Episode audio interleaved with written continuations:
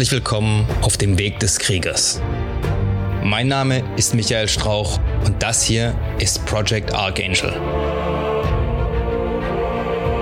In diesem Podcast teilen meine Gäste und ich unsere Erfahrungen, Erlebnisse und Erkenntnisse, die wir auf diesem Weg gemacht haben. Mein Ziel ist es, euch bei der Steigerung eurer körperlichen Leistung, der Schärfung eurer mentalen Fähigkeiten und bei eurer spirituellen Entwicklung zu unterstützen und zu begleiten. So Freunde, heute geht es mir darum, euch den Begriff Söldner mal ein bisschen näher zu bringen. Hier geht es um Grundlagen aus dem Kriegsrecht und dem internationalen Völkerrecht, die jeder, der vorhat, sich in irgendeiner Weise, nicht nur in offensiver Funktion, in einem Kriegsgebiet zu betätigen, kennen sollte. Ich gehe hier explizit nicht auf die Gesetze der Heimatländer ein, die bei solchen Tätigkeiten ja immer auch noch eine Rolle spielen, denn das würde den Rahmen dieses Videos sprengen.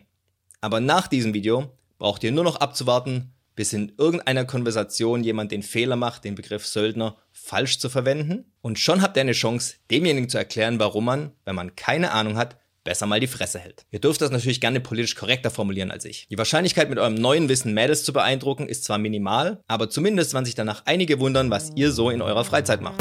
Der Begriff Söldner wird, wie jetzt im Ukraine-Konflikt, gerne genommen, um Personen oder Gruppierungen zu bezeichnen, die nicht Teil der offiziellen Streitkräfte der Konfliktparteien sind. Teilweise geht man sogar so weit, Personen mit dieser Bezeichnung zu versehen, die Teil der regulären Streitkräfte sind, aber nicht die Staatsbürgerschaft des jeweiligen Landes besitzen.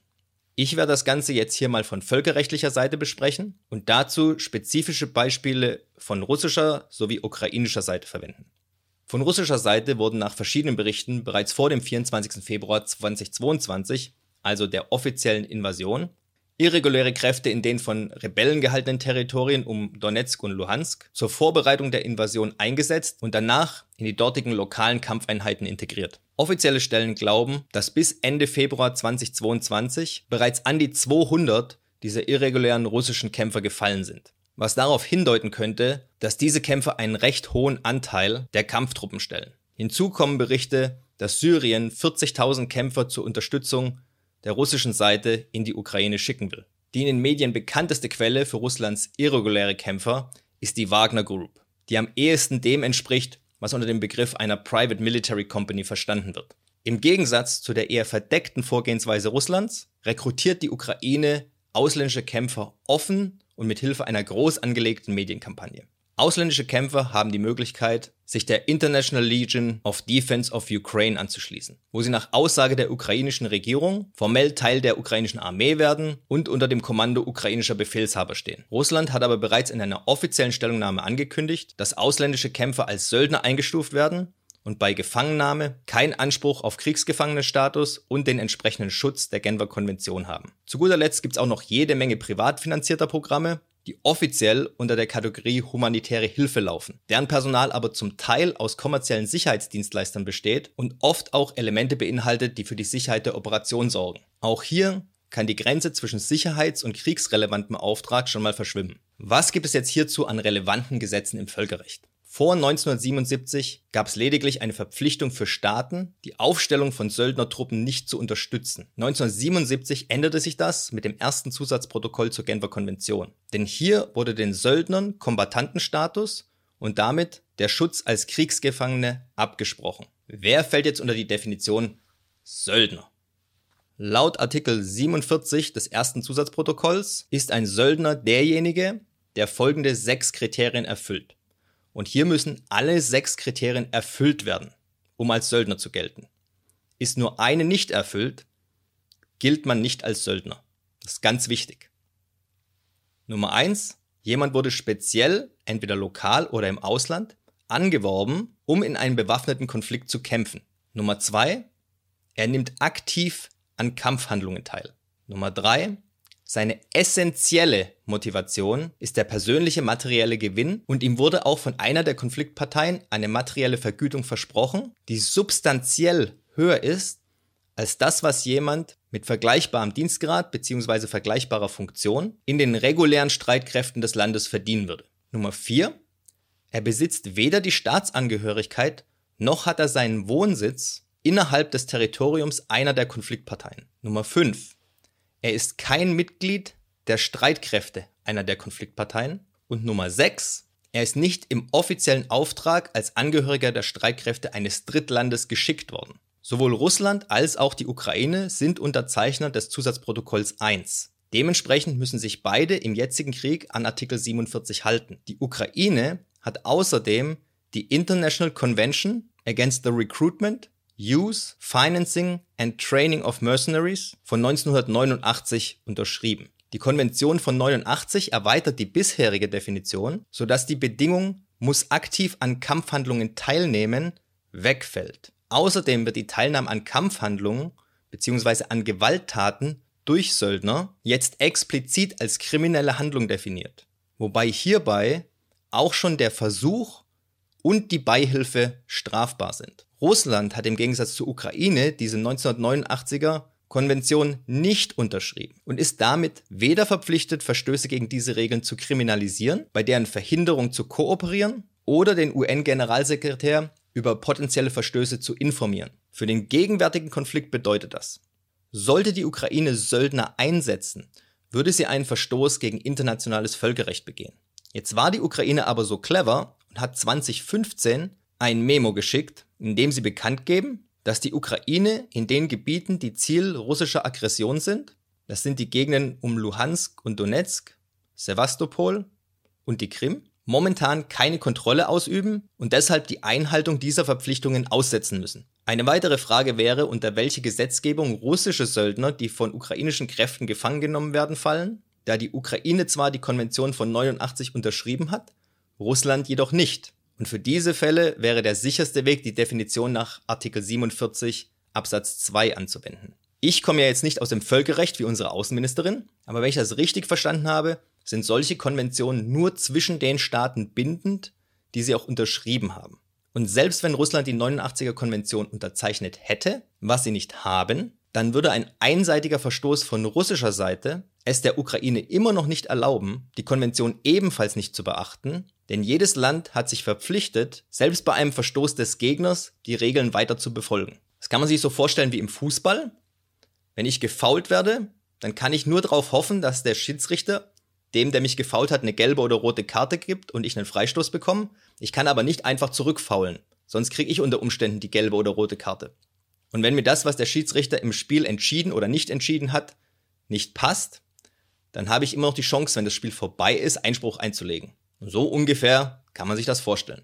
Gehen wir jetzt mal zur Einstufung der sogenannten Söldner im Ukraine-Konflikt. Und da befassen wir uns zunächst mal mit einigen Problemen, die bei der Anwendung der Definition nach Artikel 47 Absatz 2 in der Praxis auftritt. Zuerst einmal die Anforderung, dass die essentielle Motivation des Söldners das Streben nach persönlichem Gewinn sein muss. Diese Einstufung darf nämlich nicht auf dem Niveau der Gruppierung erfolgen, sondern muss für jede Person separat vorgenommen werden, da Artikel 47 sich auf die Einzelperson bezieht.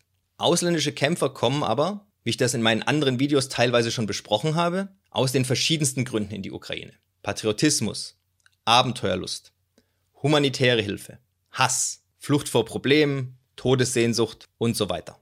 Kompliziert wird das Ganze dadurch, dass sich Motivationen ändern können. Und zwar durchaus kurzfristig und auch öfter. Und für die Definition nach Artikel 47 reicht es nicht, die Motivationen festzustellen, sondern diese müssen auch noch in eine hierarchische Ordnung gebracht werden und dort müsste dann die finanzielle Motivation an der Spitze stehen. In Anbetracht der chaotischen Situation vor Ort und der großen Anzahl der irregulären ausländischen Kämpfer scheint es unwahrscheinlich, dass Russland oder die Ukraine die Fähigkeit haben, solche Untersuchungen in großem Stil anzustellen.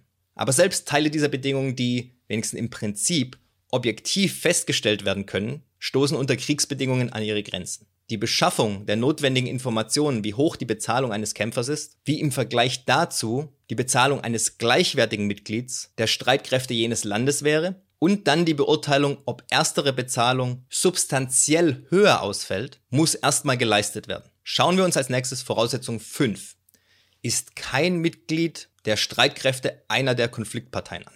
Hier entfallen jetzt alle Mitglieder der Streitkräfte der Konfliktparteien. Da die ukrainische Regierung die International Legion of Defense of Ukraine formal in die ukrainischen Streitkräfte eingegliedert hat, sind keine ihrer ca. 20.000 Mitglieder Söldner im Sinne des Artikels 47.2. Selbst diejenigen ausländischen Kämpfer, die sich informellen militärischen Gruppierungen angeschlossen haben, werden kaum die Bedingungen nach Artikel 47.2 erfüllen. Es ist nicht bekannt, ob die Ukraine diese Gruppen finanziert, aber wenn, dann ist es unwahrscheinlich, dass die mögliche Bezahlung jener Freiwilligen substanziell höher ist, wie es nach Artikel 47.2 notwendig wäre. Schauen wir uns jetzt die irregulären Kämpfer der russischen Seite inklusive der Wagner Group an.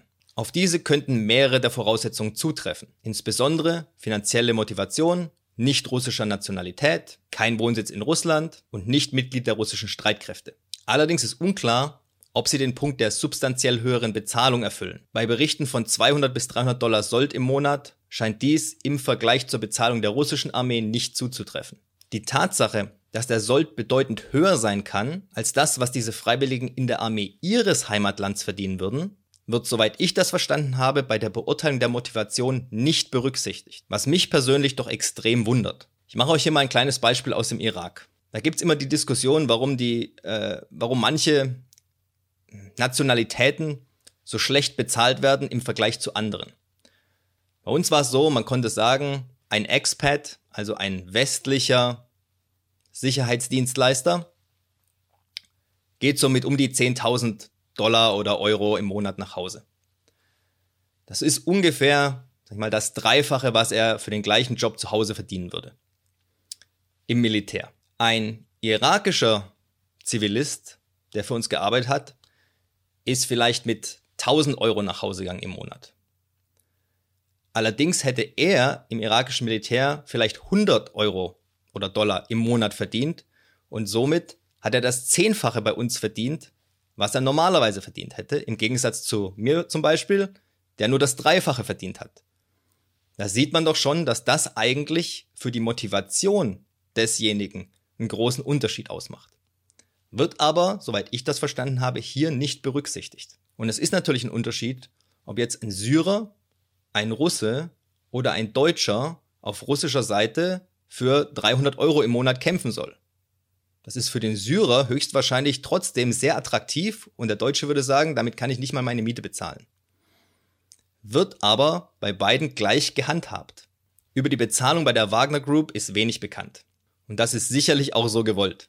Zu dem Punkt, ob Mitglieder von privaten Militär- oder Sicherheitsfirmen wie der Wagner Group, die Voraussetzung wurde speziell angeworben, um in einen bewaffneten Konflikt zu kämpfen, zutrifft oder nicht, gibt es Unmengen an Literatur. Sagen wir einfach, es bleibt unklar, ob PMCs oder PSCs, die bereits vor dem Ausbruch eines bewaffneten Konflikts bestanden haben, unter Artikel 47.2 fallen. Jetzt noch ein weiterer interessanter Punkt im Zusammenhang mit dem internationalen Einsatz russischer Staatsangehöriger durch die Wagner Group. Kurz vor dem Jahreswechsel 2016 auf 2017 unterschrieb Wladimir Putin eine Gesetzesänderung und am 9. Januar 2017 trat das Gesetz Nummer 53 über die Militärdienstpflicht in Russland in Kraft. Seit diesem Zeitpunkt gilt jeder Russe, der den Militärgrundwehrdienst absolviert hat oder Reservist ist, als russischer Militärangehöriger, wenn er internationale terroristische Aktivitäten außerhalb des Territoriums der Russischen Föderation verhindert. Da fast jeder männliche Russe nach der Schule den Grundwehrdienst abgeleistet hat,